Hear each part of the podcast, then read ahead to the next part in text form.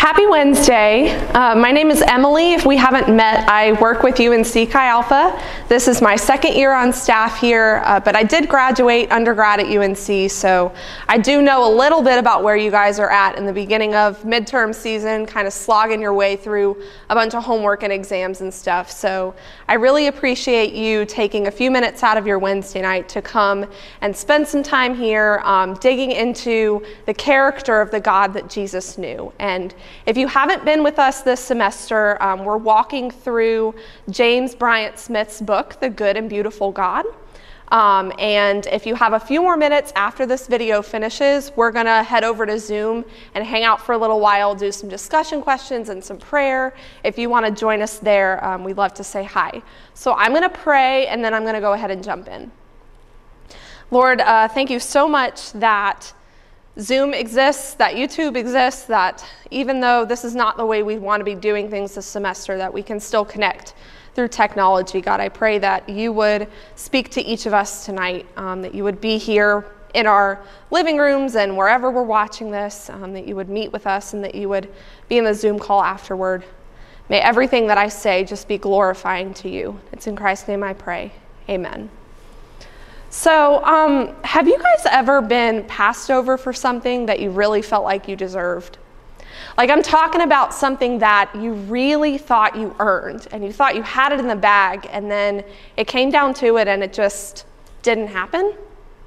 And maybe even worse than that, you watched someone else get the opportunity that you thought was yours for sure. I had a moment like this during my junior year at UNC. Um, I was a voice performance major in the music department, and there's this recital that's kind of a rite of passage for upperclassmen in the music department, where you get to perform for all of the faculty and all of the students in the whole department in this big, beautiful auditorium, and everyone kind of wants to be a part of it before they graduate. And you have to audition for the faculty in your own area before they place you on this recital. So I was auditioning for the voice faculty with a song cycle that I was really familiar with, really comfortable with. Did the audition. I felt like it went really, really well. Just one of those days where my voice was underneath me. I didn't forget any words. I got through a lot of passages that usually trick me up, and it just felt really good. I felt like I had impressed um, the voice faculty. And then I got a call that night from my voice teacher who wasn't able to be at the audition. So when the phone rang, I just assumed that he was going to ask me how the day had gone. And I told him that it went really well, that I felt really good about it. And he kind of paused and he said, I don't really know why then, but the voice faculty has decided to give your spot on the recital to another girl. And I came to find out, find out later that the girl that they had given the spot to was singing the same song cycle I was singing, and she didn't actually have to audition, they just gave her the spot. And as I hung up the phone with my teacher, I just couldn't help but feeling like I had messed something up. Like I had missed something or done something wrong to mess up my chances of earning that spot. Either that or there was someone in the faculty that had been really unfair and wasn't playing by the rules, didn't have this other person audition, but either I had messed up or they had messed up. And that's kind of how I felt. And we're conditioned to feel that way, right?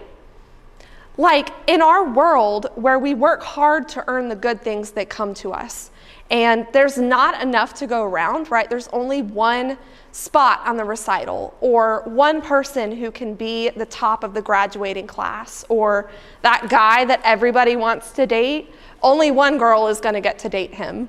There's not a whole lot of, of good things going around. We have to compete for what's ours, we have to earn our place. And when, some, when someone gets something good, that means someone else somewhere else didn't get it. And the people who didn't get it, that's because they either didn't earn it or the system broke down somewhere along the way and it wasn't fair. Am I the only one who sometimes catches myself expecting God's blessings to work the way the world works like this? Like when I see someone else get something good from God, especially something that I want, I catch myself asking, is there something I could have done differently? Did I mess up in some way? Or more often, is God being unfair to me? For me, this tends to happen whenever I see yet another girl from my high school announce her engagement on Facebook. That instead of just being purely glad for someone who used to be a really good friend, I find myself questioning why not me? What did I do wrong?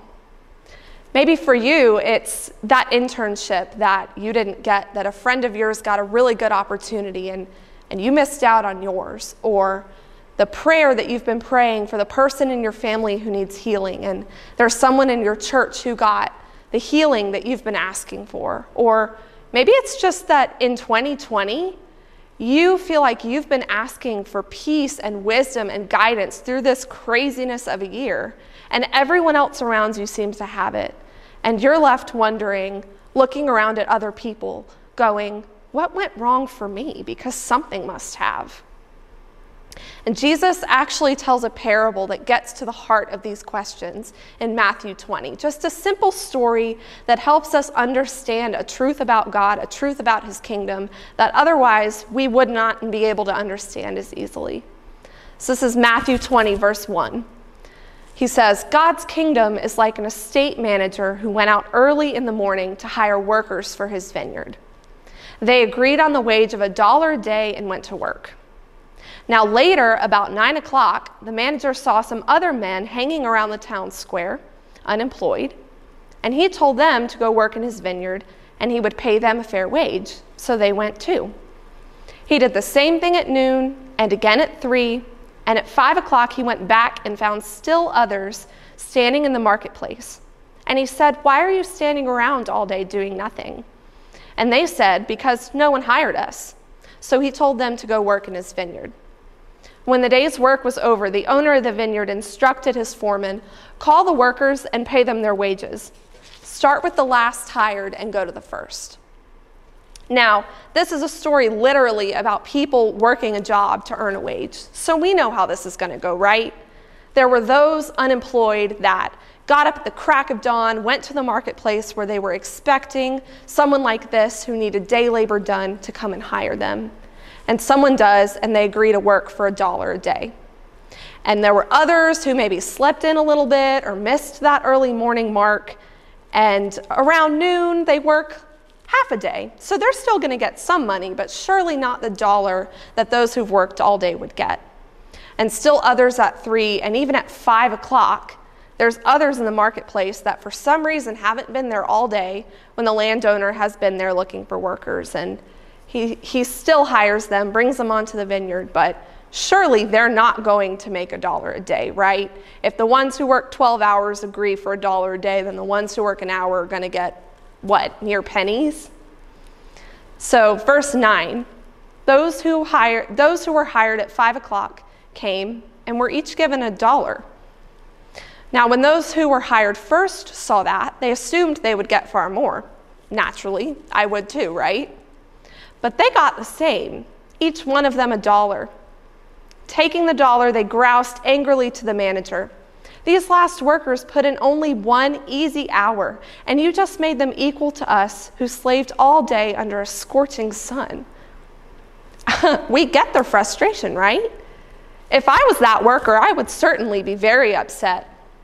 And they're asking the same questions that we ask ourselves when we see someone else get a blessing from God that we can't quite make sense of. They're saying, So, what happened here? Did I do something wrong to not earn more than these people who only worked an hour?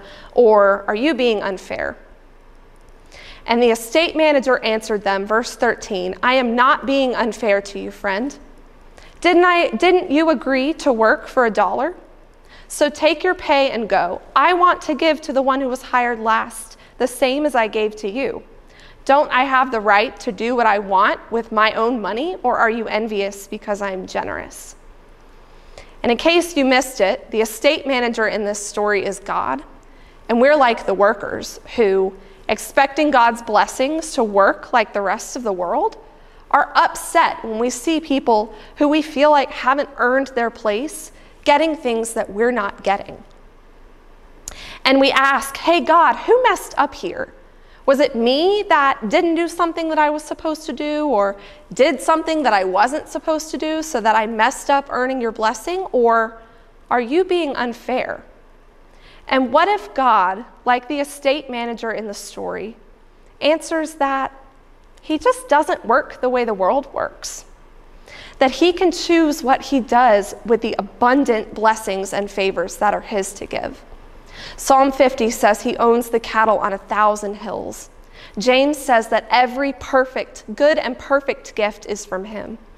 He literally has all the good things, all the blessings that we could ever want or need in his hands in the world. And unlike our world, where there's a limited quantity to go around, and so we have to look at everyone else and notice what they're getting, in his world, there's no scarcity. There's no limit to how much He can give us. So He's free to choose how He does that. He's free to choose how He gives people blessings. And He chooses to give blessings not based on who earned what, but based on His own generosity. A generosity that, like the landowner in the story, is motivated by compassion for our needs and not what we've done to earn or not earn our wages. You see, the landowner, every time he went into the marketplace, he noticed the unemployment. He noticed the fathers who needed to put food on their tables for their children. And he didn't care how much each one of them worked for him that day. He was going to make sure they had what they needed. And we see Jesus over and over again in the Gospels doing the same thing where he sees a beggar on the side of the road, or a blind man, or a leper, or a paralyzed man, and he heals them. He gives them something that they need, even though they can't do anything in return. They didn't earn that, it was free. It was because God has an abundance of good things and compassion enough to meet our needs with those good things. And I think if there's one thing that God wants us to take away from this story, it's just that we're not in competition with each other to earn God's blessings. That when it comes to His generosity, there are no hierarchies. There's no one person gets this and another person loses out.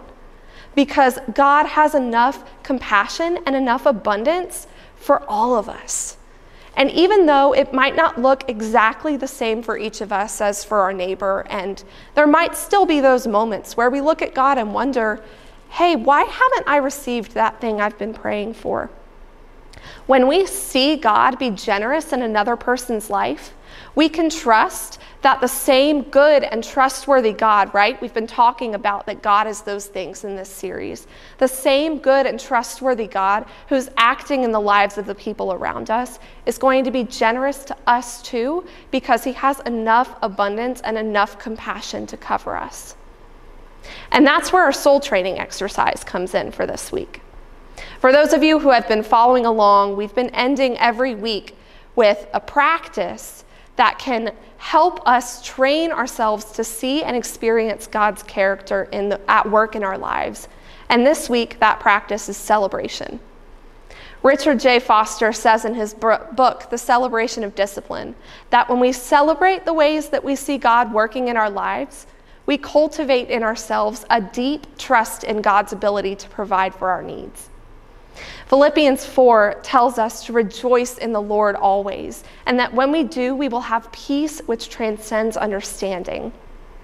I love the way the message translation phrases that. It says in verse 4 to celebrate God all day, every day, and to revel in Him, and to make it as clear as you can to all that you meet that you're on their side, working with them and not against them.